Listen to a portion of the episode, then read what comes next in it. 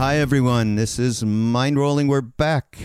I'm Raghu, as you well know, and I'm with somebody I've been trying to get with for some time now. We have a, amazing uh, intersections, is that what it's called, from our lives and people that we know and teachers. And Rick Jarow, welcome to this show. Thank you. Yeah, great to be here. Great to finally connect with you. Yeah, yeah, same here. So, just to let you know, of course, um, Danny Goldberg, who has a podcast on Be Here Now Network, uh, is a mutual friend of both Rick and mine, and we and that all stems from all the way back to a teacher that uh, Rick has been very close to, and that I did spend time with, Hilda Charlton. So Indeed. that is uh, we I've never I have talked with Danny a little bit about Hilda, but not in a substantial way. So that I'm kind of excited uh, to to uh, to chat about her. But so there, there's Rick uh, has had quite a rich life and um, has studied with some amazing people over the years, and is. Uh, are, you're a professor at uh, which school? At Vassar College. At Vassar. Mm-hmm. That's fabulous. And um, uh, we're going to get at all of the different aspects, and Rick has a lot to offer that can help us. Uh, You know, our motto at uh, Mind Rolling is how do we get to a life in balance? And that's what we we really uh, focus on just the, the, the uh, hit the ground kind of stuff in taking the esoteric teachings and perhaps giving them uh, a much more direct, simple uh, transmission. So, but you were in Harvard and I you was. left when you were 19, okay? And, Yeah. Let's blame Ram Dass on that. Yeah. uh, tell us about that, though. What what prompted you? What were the things that prompted you to go? Oh, wait a minute. There's something else be, besides the mind here at Harvard. Well, you know, I was uh, like everybody else, seeking and you know anxious about the state of the world and uh, why am I here? I look out the window and see everybody walking around madly to work, and uh, asking myself, "Am I going to have to become part of this madness?" And I remember reading uh, Henry David Thoreau saying, "quote The society I'm made for is not here," and that really resonated with me. Mm, I love that quote. That's fabulous. but but one day I was walking in the hallway. Uh, I didn't even know what I was doing, and I heard a voice coming from a classroom, and and this voice attracted me, and I followed it. You know, wound around the corridor, and I walk into this room, and it's a tape recorder. And in those days, it wasn't even cassettes; it was a reel-to-reel tape recorder of Ram Dass Oh, really? who, who had just come back from me. He had just come back, and I, I swear to God, it was like I was hit by a bolt of lightning. I just sat there, crestfallen. My jaw dropped open. It's like I've been waiting for my life to hear this, and that one moment changed everything. Wow. A- And you know, uh, was it 40 years later, something like that? Uh, I went uh, to see Ram Dass. I went to Hawaii. I think my friends got in touch with you, try, you know, get him a, you know, get him in there. And um, I told him, I, I told him the story, and I said, you know, after I heard you, I bought these tapes of yours, and I listened to them every day for hours and Mhm. hours. I drove a taxi at night and listened to the tapes during the day. That was it Whoa. and um, before I made enough money to go to India. And in in a beautiful, deprecating fashion, at the very end, before I, I left, he said, um, he said those tapes, those tapes were Maharaji. Because he asked me, he said, do you, "Oh, do you have a relationship with Maharaji?" Hmm. And I said, "Well, I have a relationship with you." and, um, and he just said, "Those tapes were Maharaji." And I, I still mark that day as a, a, a day of um, rebirth, a day in which, a moment in which the entire trajectory of my life changed in an instant. It's Yeah. like I had been waiting for that moment. Everything previously had led me to that moment. And what a ride it's been. no, say the least. I had the same moment. Uh-huh.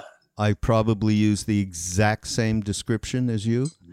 Mm, I mean, the same moment, and and in fact, when he says those tapes were Maharaji, well, in my experience, I, you know, went over and wrangled him. I got to get there. What I got to see who this is. And anyhow, when I first that first moment when I saw Maharaji, I went, "Oh shit, that's what Ram Dass was all about." it was in my. It was a thought in my head that I'll never forget. You know, so uh, that's terrific. Well, I got, I got, a, yeah, I got a little bit sidetracked. Or when I say I, the the, the memory of the ego dream, um, drove a cab, hitchhiked around the country looking for the Lama Foundation, never found it.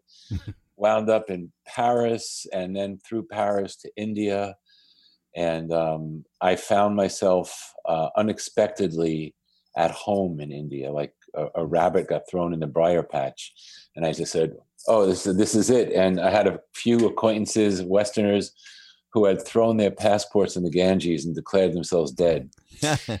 I was going to go that route, but again, fate intervened uh, in the form of a, a an article by Carl Jung uh, talking about the necessity to work through your own cultural matrix. Hmm. And um, when I read that article, I actually got angry, which is a good sign. You know, something was stirred up. And within a year, I was back in the West. Uh, I finished up my undergraduate work at Columbia, and I did graduate. I got a PhD in Columbia, and in uh, I made I created my own major of East West Studies, Mm.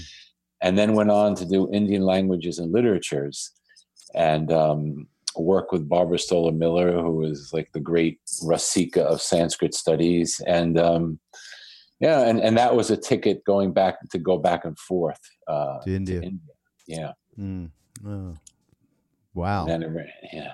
But that, you know, then I ran into a whole different cast of characters in, of all places, New York City. Oh. And, uh, you know, the first one uh, was I, I had come back from India and I was in my 20s, young, you know, 23. I, I was very disoriented. I'd been traveling for seven years. And I was at this, I don't know if you remember, there was a Tree of Life bookstore in Harlem. It was kind of the, one of the early New Age, you know, African American bookstores. And they were doing an Agni Hotra ceremony. I somehow I wound up there. And I asked this woman next to me, Do you know a place where people are meditating? Mm. And she said, Well, I shouldn't tell you this, but here's her phone number. And I called the number, and this guy says, like, what do you want? and I said, I want to meditate. Let me tell you about my background. He says, I don't care about your background. Be here tonight at 7:30. so I wind up at this loft on Broadway and 85th Street, 7:30. I walk in, and there's a, a Sai Baba meeting going on. Um, A bunch of people, and you know, it was beautiful. But I'd been in, in India for years. I'd been through the guru trips. You know, I said, I really don't need this uh, you know, uh, namaste. And I'm walking out, and all of a sudden, this guy walks in, tall, lanky guy, afro, and we just look at each other. He was the guy who had answered the phone, Oh. and he says to me, "Wait, Hilda's coming." So uh, I hung out, and um, all of a sudden, Hilda walks in, and um, the next thing I knew, uh, I was hanging out with her. And what was so amazing to me about Hilda, aside from her eclecticism, you know, she embraced everything and everyone, was the was the, her willingness to demystify spirituality and put it in like how do you buy something from the store, how do you answer a telephone, and also how to how to manifest money. She could she could do that, and I said I'm going to hang out with this woman. Uh, and so I did for a number of years. Mm. And every once in a while, to finish this up, uh, someone would come through Hilda's who was really strung out, whether it was drugs, psychosis, what. And she said, "We have to take him to Orestes." I said, "What's Orestes?" And Orestes Valdez was a Cuban shamanic Santo healer Wow. who lived in Union City, New Jersey. In the back of this botanica, he specialized in like curing the incurable. And Hilda knew him. And as soon as he met us, uh, not as soon, it took a while. It took my friend Ron, the same guy I met going through the door to work with him. He had a special day for Westerners, for white folks, you know. And we'd come Monday night and he spoke broken English, but he, he taught us uh, this other way of working. And it was a beautiful compliment because Hilda worked from the fourth chakra up. You know, everything was love and light. Mm. You know, Orestes was the fourth chakra down. Yeah. Uh, he he was like really rooted, and he could deal with really tough stuff, you know, and whatever it was, like he, he was there. Um, and he also, for me, was the first like living model, you know, someone I hung out with of um, what the loving masculine is. Hmm. Wow. You know, there's so much of the devotion and the bhakti is like the loving feminine. But here's this guy just sitting there, you know, person after person, and just um, incredible patience and incredible power, and day after day, and um, it was great. So that was like a double formation. Wow, geez, I never heard of him. And uh, you know, just uh, looking up some of what you've been doing, I did see him, and I was going to ask about him. What what were some of his methodology, though? And it was fascinating because you know, he was he had many lineages under his belt. The Afro-Cuban Santeria, the spiritualist, which is a little lighter, but he also had the Mayombe, which is like you know animal sacrifice, taking heavy spirits off of people which he generally would not do with us. He just did the spiritualist work. And his modality was, it was fascinating. From his perspective, he was working with, quote, guides, discarnate entities. Like he'd say stuff like, he used to call me Mr. Rick. Mr. Rick, use your Indian, you know, Mr. Rick, use your African. And I had absolutely no idea what he's talking about, but I would play along. It was like, you know, play acting. Mm. And then some like amazing shit would happen, you know, and someone would, and he said, Vamos, vamos, more power, good Mr. Dick. And we sat with him like this for, I think, six years till he passed. Oh. And what I understood eventually was it was a different type of teaching. During those six years, he never taught anything. You, but you modeled his body language and his and his vibratory rate. And eventually, um, I was able to kind of work in some of the realms that he worked with. But I understood that um, both Hilda and Orestes were what Carl Jung would call pure intuitives. Mm.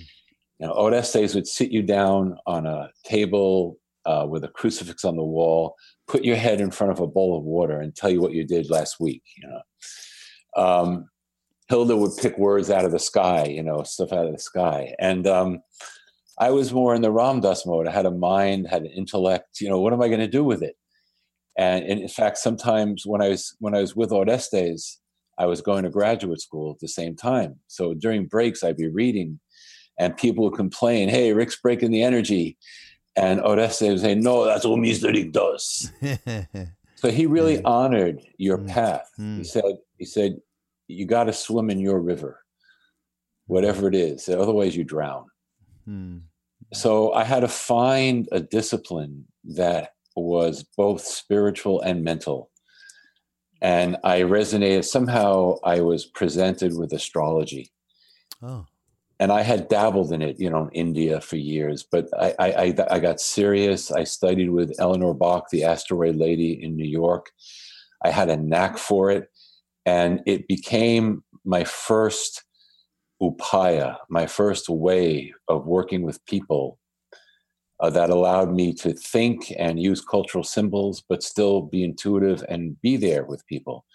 Just not on the same level as some as an intuitive or a therapist who's there day and night, mm-hmm. and that's how um, my work started. And then, so many people I worked with, the the painful place was career. You know, I've been I've been to India and I've taken this yoga teacher training. What should I do with my life? And that got me interested in career and the whole path of karma yoga, which eventually got turned into what was called the anti-career workshop, which I did for years, you know. Mm. But it grew out of this painful, it grew out of this moment of me looking out the window from my dorm at Harvard and seeing people scurrying around and having a panic attack like what am i here for like am i gonna have to just run around go to work and die is this it you know and and um nobody was speaking to that until i met ram dass.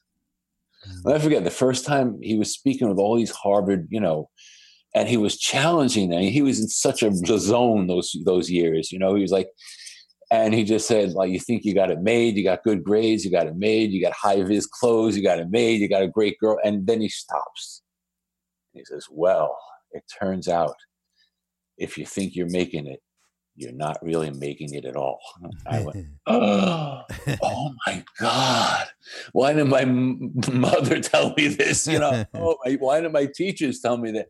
They're like, I, I, to this day, I have such gratefulness for that transmission, mm. you know, for that moment in history. And I, I try to communicate that to people. But one thing I've understood, you can't reproduce a, a, an historical moment. You, mm. you know, there could not be a Ram Dass now. There could not be a Hilda now. The, the time has shifted. But I'm sure, you know, the people who sat with, you know, Neem Karoli Baba and Maharaji and the people who sat with Hilda, I mean, we have this this grace that that stays with us and um i just I, I it was just amazing you know just amazing yeah you know the wild thing is that to this day next generation people i mean because I, I, as a director of the foundation i see you know mail gets directed i i see it or whatever I just somebody just gave me be here now. Oh my god. I just I was I just took some mushrooms or ayahuasca and you know, it's a repeat, Rick, a complete repeat. And awesome. and the parallels between you know that era that we were in late 60s early 70s and what was going on and and then there was a lot of conflict and there was a lot of polarization uh, I think we're outdoing that now but still, there's a lot of similarities, and I talk to different people on this podcast about the parallels from back then to now and what's happening. And I actually I have real hope because I really believe that next generation now uh, is a lot more caring about. Uh, what is going on from the environment to our, our uh, what's going on in, in politics and, and our social structure in general than we who back then I found, and it may be, uh, you know, there was just you were either into the political action thing or you were a spiritual, and right. that was it. You know, I will second that. Uh, and you know, exclamation points. I get to see it every day because I work with 18 to 22 year olds. Yeah. And I have a 25 year old son, mm. and I watched him do his journey to India and do his, you know, and I and I also hang out with um, communities of people who are in their 30s, um, who are ayahuasca communities. And um, what I see happening there, you know, in a group of 30 people, you have nine different nationalities, eight different colors, seven different languages. No one even thinks about it. You know, it, like those days, you know, it's it's a it's a real. There really has been, in my mind, evolution. Uh, you know the challenge is always there but the awareness and it's it's more than the um, you know we had the east west equation to reconnect with. Yeah. And now they're connecting the north south connection uh, which you know the, the, reconnection to the earth and the earth medicines and and the plants and the animals and and you know what people I think mislabel the environment. You know, this is the environment is everything, and and so it's interesting. Uh, when I saw Ram Dass uh, a couple of years ago, he asked me what I thought the quote spiritual movement, you know, what it really needs, and um, I said three things, but I remember two of them. I said one is community uh, and I, I, think it was community, environmental awareness, and strong, uh, strong female leaders. Mm-hmm. And um, that's I see this happening, yeah. um, and they're so beyond. You know, um, my son went to India uh, for a year, and when he came back, I asked him, you know, well, what's your take on you know what you get? And he said, you know, I went there looking for someone who was going to make it all right, mm-hmm. who was going to put the whole and and somewhere along the line I realized like that wasn't going to happen. Like I had to be all right. And I said, "Wow, you're 23. I I was 46 when that hit me. You know that hit me. Uh, so yeah, I see it. Yeah, yeah, absolutely. Hey, I'd, I'd love to hear a little bit more. It's one thing that uh, has been lacking in terms of uh, all the people that I've talked to over over over the years of doing this podcast, and and really about right livelihood. I mean, it's the, the Buddhist term of it, but right. your ultimate anti-career guide. that, right. and by right. the way, uh, everybody, we'll have some nice links for some of Rick's uh, work on the uh, show notes page on Be Here Now Network at uh, Mindrolling. So, uh, talk about that because. Well, okay. Uh, the first thing I, I love the stories of origins. You know, there are psychologists who say that the first five minutes reveals the whole rest of the relationship. You know, so how did it? You know, like meeting Ram Dass. Well, I had been uh, kind of informally, informally tracking Sounds True because I like their stuff, and what I didn't know was that they had been tracking me. and at some point, Tami Simon, who's the CEO yep. there, called me and we got to talking and she told me that she had recorded she had done recording of hilda. Oh. And and i said really? And and she knew that this would never sell. It was too far out. Mm. but she said i heard her and i broke down crying. Hmm. and i just felt this has to be recorded so that to me that was the alignment. Like that's where i was supposed to be. And the whole idea behind right livelihood to me is is not about work per se. It's about the alignment of being in the right place at the right time. And that when you have the faith and courage to do that you are supported to get what you need and share what you have to share and uh, you can't fake that you know you, you can only surrender to it. Mm-hmm. so um, but the other piece i got was i grew up with um, all these s- spiritual elevationists uh, meaning they interpreted spirituality as being high. And i'll do anything to be high you know and of course, the problem with that, as Trungpa Rinpoche pointed out many times, then you're always afraid of getting low, yeah. as, you know, as Ram Dass also you yeah. know realized. So, can we build? Can we create a culture that supports with our livelihood and our the way we consume and the way we build and share a way of opening to spirit? Um, does work have to be something completely antithetical to my soul? Do I have to really sacrifice my soul to succeed in the workplace? And I realized early on that we were up against a couple of thousand year old paradigm that separated spirituality and the world. And you know, to me, that paradigm was over. It's been over for a while and um, at least since Aurobindo, you know, talked about bringing the supermind down mm-hmm. instead of going back up. And so the question is not so much what should I do.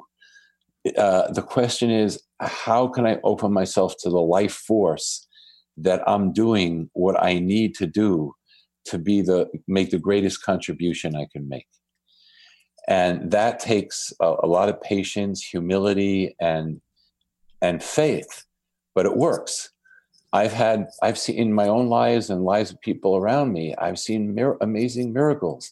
I'm not saying, you know, oh, do this one, it's a miracle. Uh, but I've seen things that contravent the laws of sense and sensibility when you're supposed to be somewhere. I remember KD talking about when Neem Karoli Baba, when Maharaji was, t- they, they were at the um, Kumbh Mela in Allahabad, and he's told everyone to make a big bhandara. The bus is coming tomorrow. Meanwhile, they were a couple of hundred miles away having this this heated debate: should we go? Should we not go? Should we go? Should we not go? Meanwhile, he's got he's got them ready. You know, got the whole thing ready. when I was in graduate school, I I got a Fulbright to go to India, oh. um, but in order to to go, I had to pass a German exam. Oh which is not an easy thing, uh, especially someone who's not inherently good in languages. And few people pass it the first time. And I did not pass it. And a couple of weeks later, I got a letter in the mail from Gyanananda, Swami Gyanananda, who was a mentor of mine in India. He said, I'll see you soon. So I just figured I'm going. And uh, like a week later, the German teacher, I don't know, from a hole in the wall, calls me up and says, I spoke with the chair of the department, and we decided that your exam wasn't quite fair because everyone there is an art history student. We gave them an art history exam. We should give you a religion exam. So they gave me another exam. They asked me to translate a passage of Max Weber talking about Buddhism, which you didn't even have to know German to translate that passage. Passed the exam, went to India, mm-hmm. and and did what I had to do. And I, I've seen these interventions not because I wanted to, but because you know, just tuning in with what what is the what is the Tao of my life, and you know, I and I think that the one of the big problems in the American consciousness is um, the pressure to be a star. Uh, there are all these workshops on leadership everywhere you go. I've never seen a workshop on followership, you know, leadership. Uh, and yet, I was just with uh, I, met, I, don't know if you ever met him, uh, Radhanath Swami. Yeah, yes, I yeah, do know. Very cool, you yeah, know, very sweet. This kind of sweet man, and you know, he was telling me that for eight years he was sitting in the ISKCON community of New Vrindavan chopping wood. No one knew him from a hole in the wall. And after eight years, the head of the community walked up to him and kicked him out and, and put him on a bus with no money, with nothing. And, you know, Krishna will take care of you and and and you know the destiny that has unfolded there uh, you couldn't write a book it's not a matter of intention uh, but i think that i think the the intent is that's important is I remember Ram Dass talking about I, I, forgot the name of the channel, but the, the one of the channels he worked with told him about being on the earth. Hey, Emmanuel. Emmanuel, right? You know, you signed up. Why don't you take the course? Yeah, take the course. You know? yeah, yeah. So you know, the course here is for most people, not everyone, but most people. The course is like working is part of the course, and um, is that work leading you toward uh, jnana, bhakti, or is it leading you toward ambition and resentment? That's the only thing that matters. Mm. Uh, and uh, I found again and again that when I've gone with the heart and and listened to the signs. Um, there's a place that needs you. Hilda used to say it. There's a place where you need to be. Just see those places coming together, and that's kind of what I've been working with, like the mechanics of um, integrating your practice with kind of some kind of sane livelihood situation that allows you to do what you need to do and still take responsibility for living on this plane. Yeah.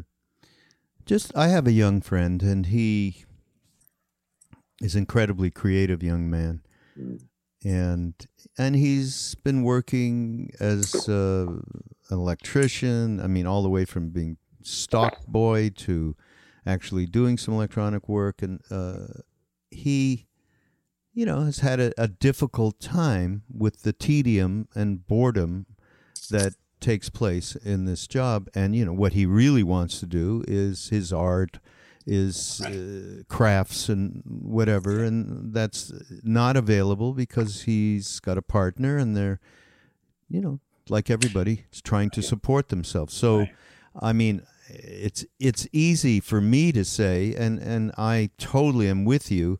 I mean, uh, with emptying yourself of the polarities and moving to a place where you're more connected with the that intuitive heart and the true place that we we can have a perspective from.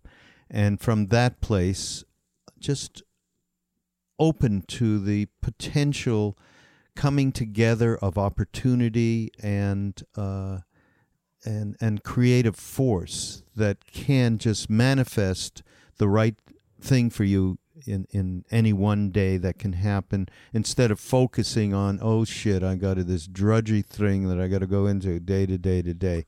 Yet it's yeah. very difficult to it's easy to say those words and it's another thing to live those words. And wh- what do you tell people? Yeah i i tell them and i tell myself i see the drudgery as part of your initiation. Hmm. You've got you, you know you've got to you've got to go through the fire before you have any credibility.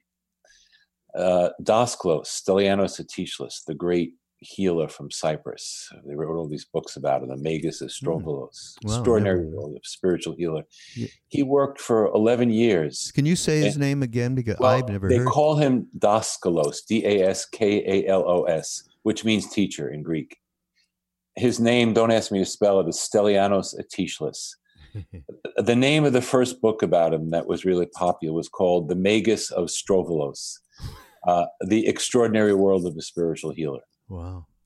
When, he when was he alive, may I ask? Uh, I think he passed in the early, in the mid 90s. Oh, oh, so it's, it's. Yeah, recent. Yeah. I mean, I met him, I talked to him. Oh. And he talked about 11 years working as a lithographer in an office, doing the most boring job. And he saw this as part of something that he had to complete from a you know, unfinished karmic, whatever you want to call it, seed. Likewise, Hilda often spoke about uh, how during World War II, she worked as a switchboard operator. Oh, I didn't know. And you remember the old switchboards, you plug the yeah, thing in. Yeah. The only difference with Hilda was she said, I'd unplug the thing and Ramakrishna would come out of the switchboard. um, and uh, so I, I don't, I, I think it's very important to go through the drudgery and prove that you're doing the best job you can. You know, Hui Neng, the fifth patriarch, you know, he was threshing rice in the in the kitchen, you know, just minding his own business. Uh, whoever wrote Good Will Hunting must have known that story. It's the same story mm. Matt Damon's Hui Neng. But um, the other thing is in America, the pressure to be a star is the pressure of the youth culture. And young people think if I hadn't made it by 27, I'm toast. And the first thing I generally tell um, people in younger bodies is look, your Saturn return happens around age 28, 29. Until then, you're just on, on training wheels. So absorb it, learn it. Don't try to go out of the gate too fast. It's a, you know, I was just I was just with Tom Brown, Wilderness Survival School, and he talks about his teacher, grandfather, stalking elk. When he met him, he was seven years old. Stalking elk was 87. Um, I, I, think we, a lot of this is from the the American ethos of we want the world and we want it now. Whereas Daskalos, one of his most used phrases was endless patience. Would say that again? endless patience endless patience endless patience wow um yeah wow. um and i often go back to this the uh, apocryphal story of moses in the bible when supposedly he was a shepherd and he lost one sheep and he went after that sheep and got him and god said he's my man you know so i i think that the grunt you know whether it's washing dishes or you know, I think that's part of our initiation. Mm-hmm. And you know, part of the I think the pain, like Joseph Campbell writes, like in his youth, and Ken Wilber did this too. When you, you you leave school, you can wash dishes, you can you can do stuff, and then work on yourself. Now there's such economic pressure. You know, these 23 year olds worried about their 401ks. You know, it's uh, I think the challenge. I think the confidence is to get out of that uh, that rat race i have to succeed now pressure and and open to the fact that you have a destiny you know ram dass said many things that totally changed my life but i was sitting there and all of a sudden he just pops out of his mouth he said said you know if you stop thinking about the future do you think it's all going to be chaos yeah said, oh my i said oh, like again someone threw someone threw a thunderbolt at me, and that that to me is um, is what I tell them, mm. and I see it. Mm. It's not you know Robert Bly uh, used to talk about the flying boys, people who got their spiritual wings at too young of an age without really getting the social skills and the going through the fire. And what they tend to do is fly too near the sun and burn themselves. Mm. And Bly blamed that on the fact that America had lost a generation of elders because after the incredibility of Vietnam, like no one trusted the elder generation. Yeah. Uh, but for whatever reason, um, you know, the nice thing about that is whatever you're going to be, you're going to be. yeah. You know, just to move sideways a little bit, but not really. You wrote something that I happened to pick up a blog called Peace, Presence, and Prema mm. years ago, and I think it was probably around uh, New Year's. And uh, you know, the people, okay, now we're going to make a resolution that we're going to be this, that, and the other and move forward. And then ultimately, unfortunately, uh, the vast repetition of the uh, habitual patterns, I don't know if you use that word, but just, and basically the repetition of the story that we tell ourselves right. over and over is very, very difficult to cut through. And of course, that has a lot to do with what we were just talking and what you've been talking about in terms of of work, uh, the the vast and uh, overwhelming story that we believe in about ourselves is very, very, very difficult. It's heavy conditioning, and you know, I've I've met and worked with from both sides an artist and a scientist. Hmm who both come up with the same thing. There's a man in um, Lee McCluskey in Malibu, California, a visionary artist. And right after 9 11, he just had this, he said, We've got to tell ourselves a new story. And he went into a room and he started painting the room.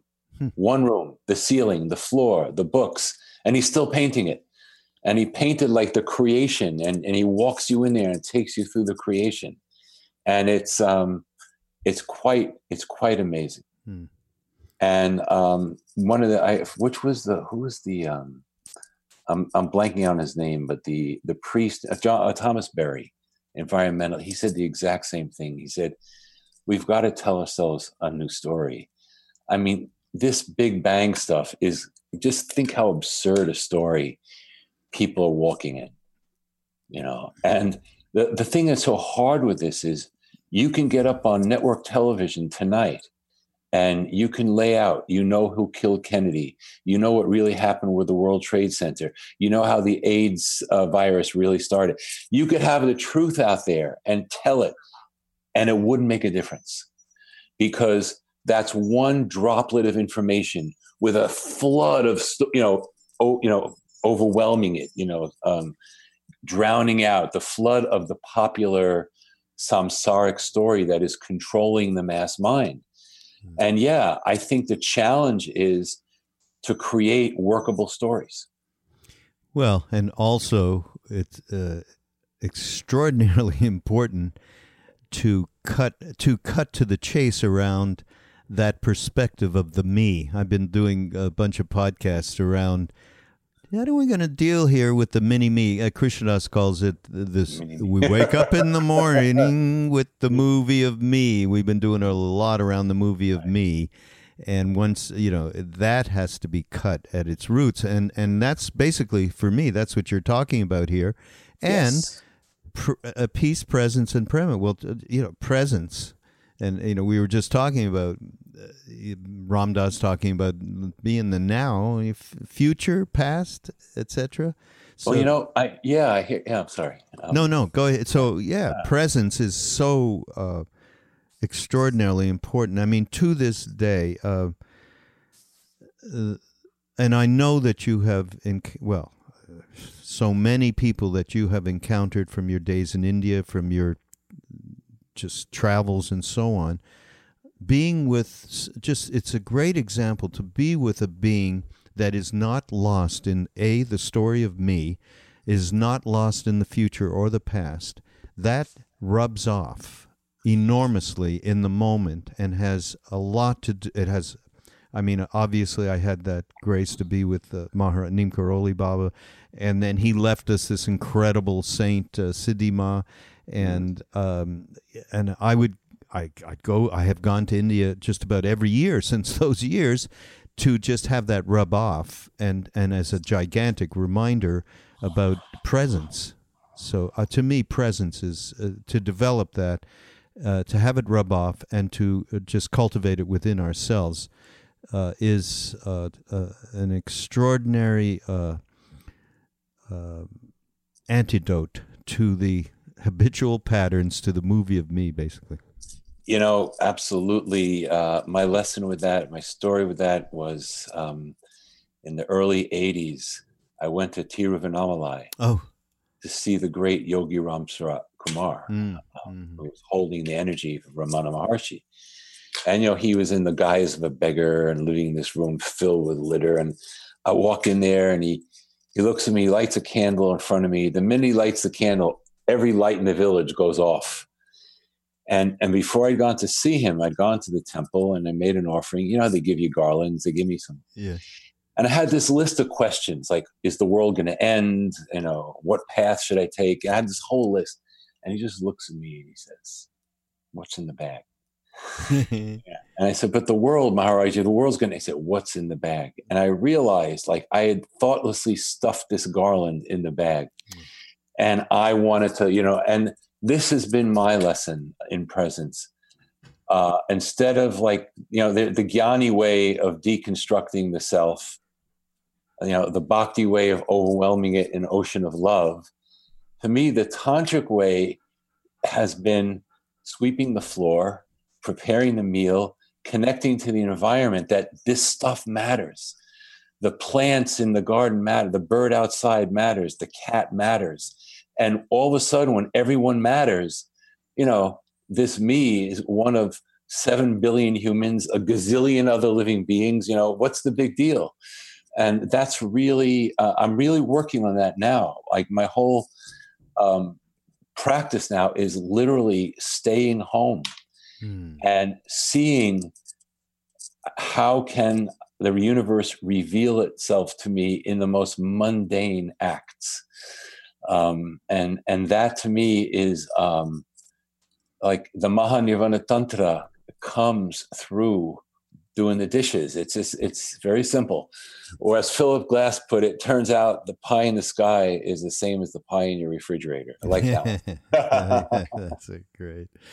Uh, and in uh, and your other two um, thoughts here, are, of course, aside from presence, are peace and uh, prema, which is a difficult, which translates as love from Sanskrit, but it has nothing to do with the business of love that we have created uh, in in. It's not in the West; it's everywhere, but certainly so predominant in the West. And and our best, uh, the best attempt at it is unconditional love, where there is no business, and uh, certainly cultivating that is. You know, we're lucky we're not lucky. I guess we have good, whatever it is. Yeah, good samskaras. It's grace mm. that we ran into people who were who loved who the the love shined through them. Mm. I love that uh, the phrase by um, uh, what's his name, the doctor in Mickey Lemle's um, movie, Doctor uh, V. Yeah, where he says he says when I was it, when the, the amazing thing of, about being with Maharaji was not that he loved everybody. Oh, Doctor Brilliant, Larry Brilliant, Brilliant. yeah, Larry. Yeah, yeah. it's not. You know, yeah. was that when I was with him, I loved everybody. Yeah, that's the greatest takeaway. That's the absolutely. That, yeah. And Hilda, you know, I remember once Hilda got up in front of us. She said, "She said, kids." She called everyone kids. Yeah. Well, you, I I haven't told you, and I don't. I hate to interrupt okay. you in this moment, but we probably were together many's oh a time at wow. St. Mark's Church, wow. right? Okay. I came right afterward. After oh, Saint you came after St. Mark. I came when they moved to the St. John the Divine. Oh, okay. So I missed well, the Ram Dass Hilda Leela, you know, uh, fortunately. But um, no, I just one time one day said, "Kids, I remember the day when I realized." I am love, kids. I don't need to see love out there. I am love. And she, oh my God, like, wow. And I feel like we're so blessed because I feel there's a lot of quote spirituality out there and it goes under different names. They call it tantra, they call it jnana, they call it they call it uh, Advaita. But I don't feel the the love. You know, without that prema, without that overwhelming heart, I just to me like the greatest suffering is when you know everything but you don't have the love. Like that's like hell. Yeah. yeah. And I remember like even Ram Dass talking about very early on. He said it may well indeed be that you know we need like bhakti is the way in the kali yuga because the ego is so pernicious you need something to overwhelm that. And um, just the fact that the Anandamayi and Maharaji and you know Ramana Maharaj that these people could demonstrate that this is a real this isn't a dream. This is a this is a mm. and it's not a state beyond this. That's what I've been fighting. Mm. you know am I you know can you can you make the can you make the sandwich with love? Then you've made it. Yes yes yes yes yes uh, did you ever run into james hillman the, no i know who he is but i have not i always admired him very much and i you know people i admire I try to hang out with and i mm. finally brought, brought him to vassar once and he had this the most incredible take on the crucifixion and, really? and, and hence love that I ever heard he said said the whole thing about the crucifixion is that jesus is betrayed by God. Like he thought he had this great mission, you know, here I am, and look what, you know, why, why has thou forsaken me? And Hillman said, look, if you've been betrayed and you can still love, mm. then hmm. you've made it, you know. that's Whoa, interesting take. Then you've made it. Uh, that's far out. Now we've been talking about Hilda. Mm and just I think I'd really like to share a little bit so people get an idea of of of, of experiencing this extraordinary woman and um to me the most everlasting memory I have of her is her her connection to Swami Nityananda. Oh my God! Yeah. And uh, he in well certainly in, in my mind and we're since i'm the one here talking i won't say anybody else's mind was very much like neem karoli baba in that he was not he was not living in duality. He didn't teach per se. He he was an is. Yeah. And he is an is. He is an is. He is an is. And um uh, now I know you you got to know the story better, but can you tell the story of when she yeah. went and actually met him? Well, it starts when she's 15 years old, and she's in her room doing pranayam, and she's like blasting off, and all of a sudden this guy with a in a loincloth and a belly appears in her room and says, "Stop." And she had no idea who he was, and she stopped. And then, like 25 years later, something like that, she's in a taxi cab in what was then Mumbai. And you know how taxi cab drivers in India they then Bombay now Mumbai yeah and Bombay. said then Bombay yeah. yeah. keep pictures of the gurus yeah yeah, yeah. and she saw him she said that's the man that's the man who came to me take me to that man and um, so the driver you know this is India okay go and to Ganeshpuri and Ganeshpuri Nityanand and Nityananda saw her and all he never spoke a word to Hilda he just grunted yeah. went, and she went into samadhi. She broke. He broke her through. Right. And in um, one second. And she'd never see him again. That was it. That was that was the transmission. But she went went to the back of the line because there was a line passing through for yeah. darshan, and yeah. she went around to the back after she came out of samadhi. Okay. But uh, here's the interesting thing, which you haven't probably. I don't. I, years ago, I was in Ganeshpuri, and I found a manuscript uh, of a conversation between Hilda and Muktananda. And it was who was Nityananda's disciple. Yeah. And it was right before Hilda was going to leave India and go to the West. And Hilda was being a very dutiful student. She said, Swamiji, I'm going to the West. I don't know what to do. This is the lineage of anti career. And Muktananda said, Mother Shakti is awake and alive in you. It'll all be done. And that was like, whoa, you know, uh, and that's indeed what happened. Um, she had no plans. She was sitting at Horn and Hardart's cafeteria on 42nd Street, and somebody looked in the windows. My God, that's Hilda! Come to my house, and the whole thing started. Yeah. Um, so yeah, uh, she considered Nityananda that moment to be whatever you want to call it, her sat guru. Yeah.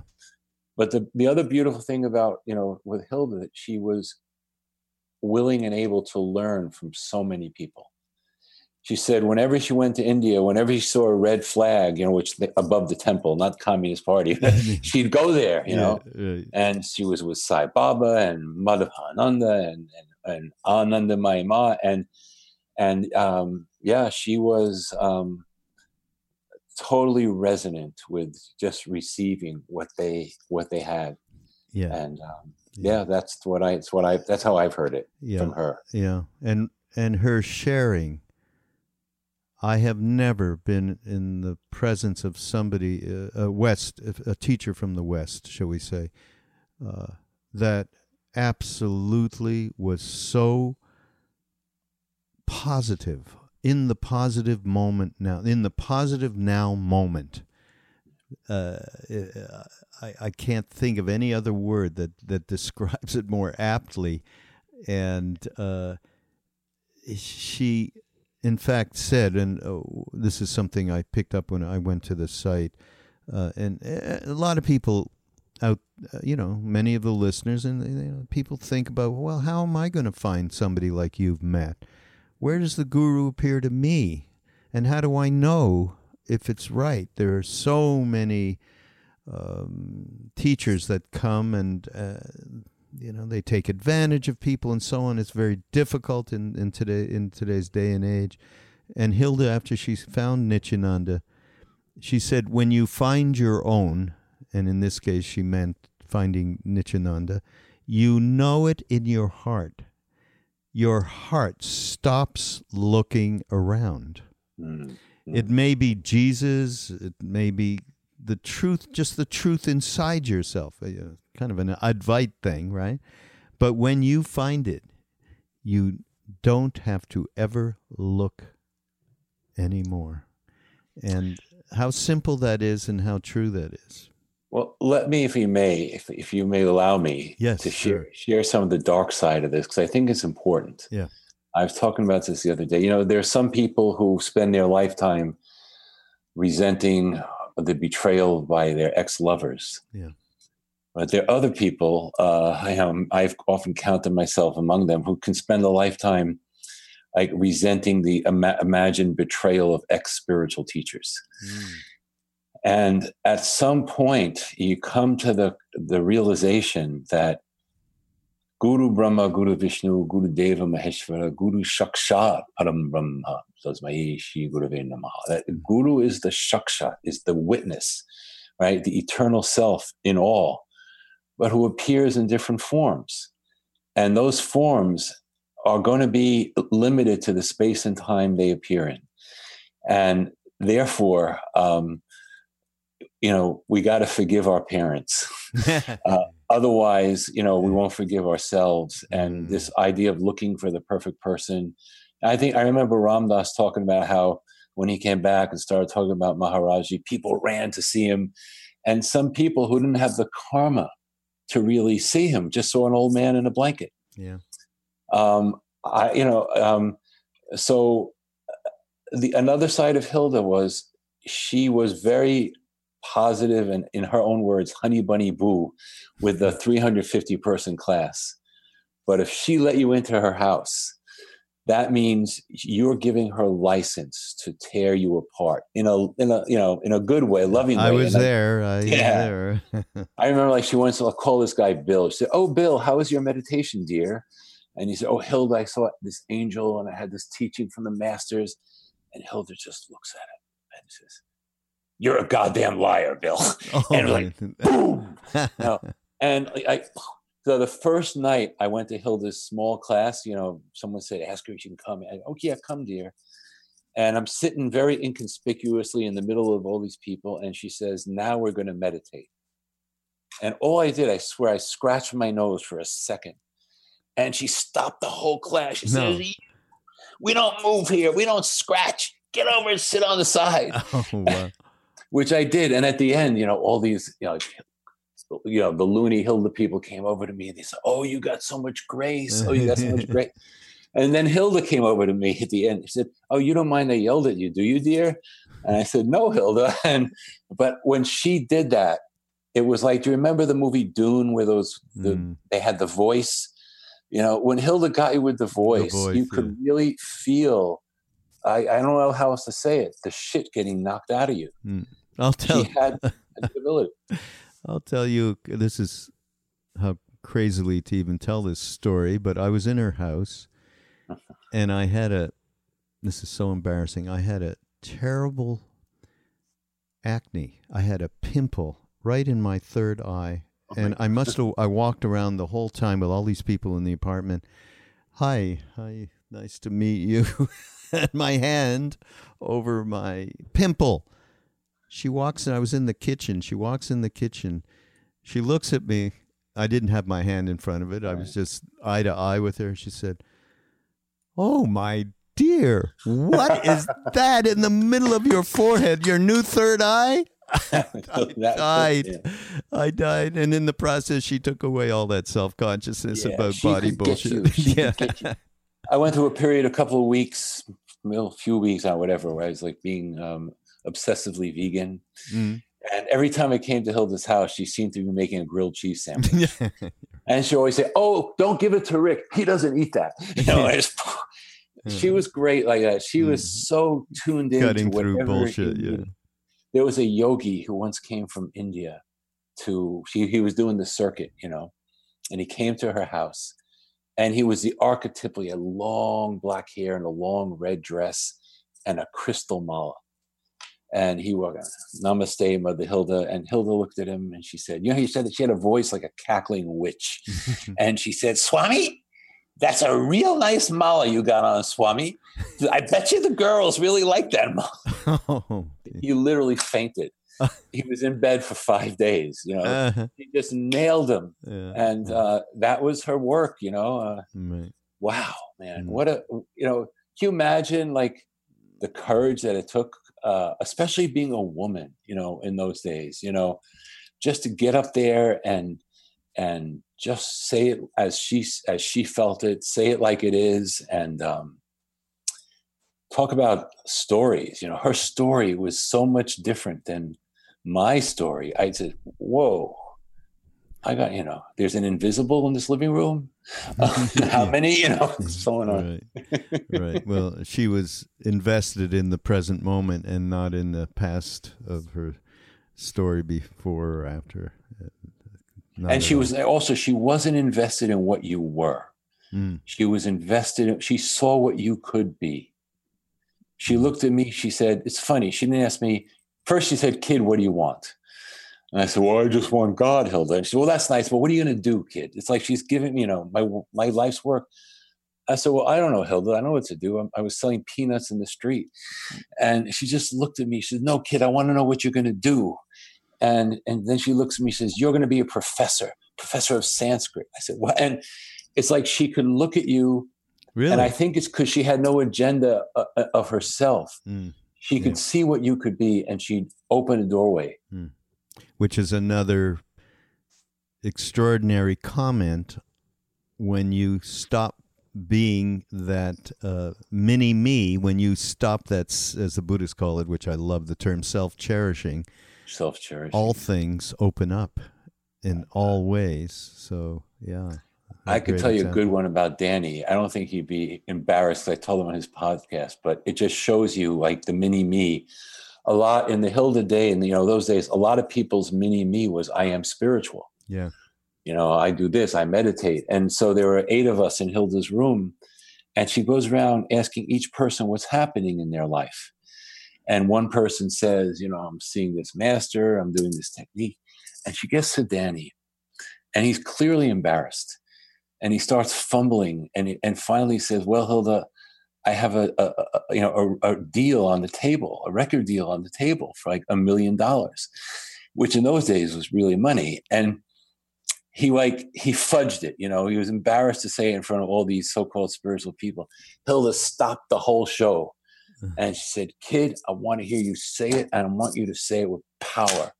A million dollars, kid. And she made him say it like 10 times, you know, and she just affirmed his karmic potential. Mm. And don't be intimidated by, by what you think is appropriate, but be who you are. She modeled that for me. Mm. You know, people wanted, all these yogis wanted to make her the mother of their ashram. You know, they wanted to give her names. She said, I'm just plain old Hilda. Mm. Even Sai Baba told her, said, Hilda, don't, you know the story, says, don't come back to the West. You'll get nothing but trouble. Hmm. And she came back and did her thing. So 12 years later, she goes back to Sai Baba's with all her students. And Sai Baba gives them an interview. And she knew this was the moment. You know, and Sai Baba, in a very stern voice, says, So, Hilda, what are you teaching them? And she knew, like, you know, this is it, you know. And she said, Oh, Baba, I'm just teaching them baby stuff. And like the whole energy broke and he smiled. And Mm. The whole thing, she didn't have to uphold herself. There was nothing to uphold. Right. Beautiful, right there. That's such a powerful thing. There is nothing to uphold. And when we can get to that, boy, everything opens up, huh? That's why Ram Dass is so refreshing, you know, because you know he he he didn't come back from India saying I'm enlightened, you know, I'm I'm free from all my. He he just opened up his humanity. He had the he had the abundance to do that, Yeah.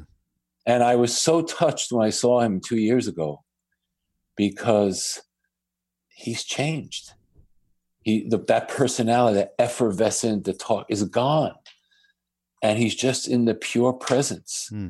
I was seeing divine beings around him. I see, Hmm. my God, Hmm. you know, he kept doing the work. He's like, yeah, I was so grateful. To Yeah. I say to people, Ram Dass is what he was talking about. prior to this Exactly. He Yeah. is what he's talking about. Yeah. Yep. Yeah. Oh, Rick, this has been fantastic. This Oh, shot through uh, uh, our our uh, podcast uh, like nothing. Here we could go on, and we will. Let's do this more sometime.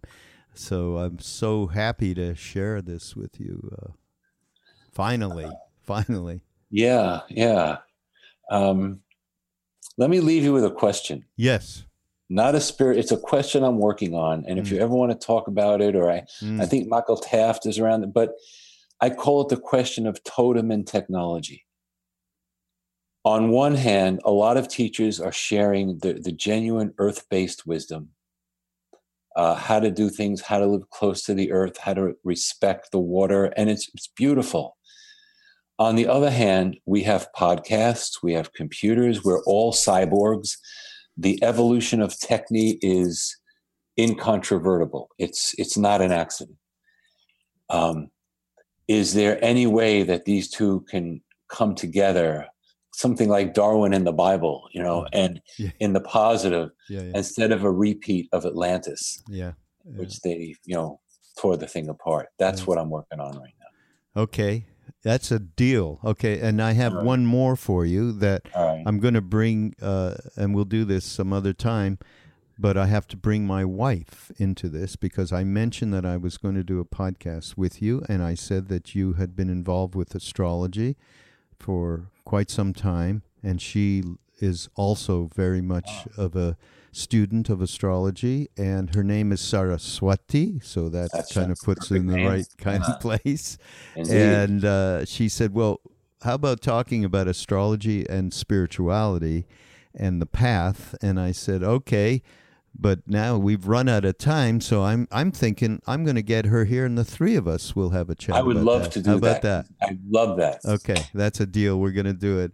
Thank you so much, Rick. So and glad to meet you. It's been a while, you know, waiting a while. yeah, It's really, well really, worth the It's wait. well worth the wait. And uh, everybody, we will be putting uh, all of the different ways in which you can share or receive some of what uh, Rick has had to, uh, offerings that he's had over the years, and uh, particularly uh, the Ultimate Anti-Career Guide, which I think many of us can uh, certainly take advantage of, and much more and that'll be on the Mindrolling show notes for this episode on BeHereNowNetwork.com. So we shall see you next time. Again, namaste.